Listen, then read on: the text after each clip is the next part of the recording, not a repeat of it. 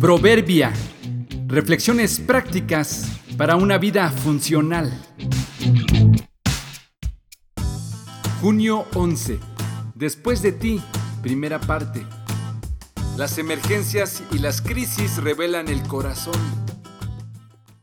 Según los expertos fue en 1852, en el hundimiento del navío británico HMS Birkenhead, donde surgió por primera vez la idea que después se ha convertido en regla.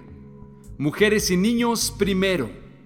La historia cuenta que ante el inminente hundimiento del barco, debido a que no había suficientes botes para salvar a todos, el capitán ordenó que permitieran a las mujeres y a los niños abordar primero.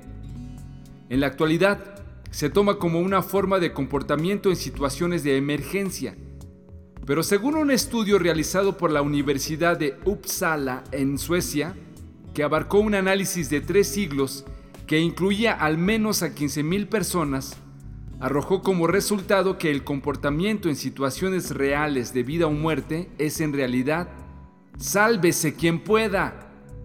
Se tiene también la idea de que los capitanes se hunden con sus barcos, pero la investigación muestra que al menos la mitad de ellos se salvaron a pesar de que cientos de los pasajeros se ahogaron. ¿Cuál es la razón de no respetar este protocolo tan honorable y amable de emergencias? Los investigadores dicen que la respuesta es simple. Todos quieren salvar su vida. Seguramente muchos dirán, qué inconscientes los capitanes y los hombres que no cedieron su lugar a las mujeres y niños. Todos pensamos que seguramente salvaríamos por lo menos a nuestra familia, pero es realmente difícil saber cómo actuaríamos ante una situación así. El mensaje y la autoevaluación no es solo para los hombres, sino para todos en general, porque la verdad es que aún en situaciones simples y cotidianas, a todos nos gana el egoísmo. Las ganas de llegar primero, de ocupar la mejor posición, de tener la mejor vista, de ser reconocidos, de no pasar desapercibidos. No hay que estar en una situación de emergencia para evaluar nuestro corazón, que como primer reacción nos dice, tú primero.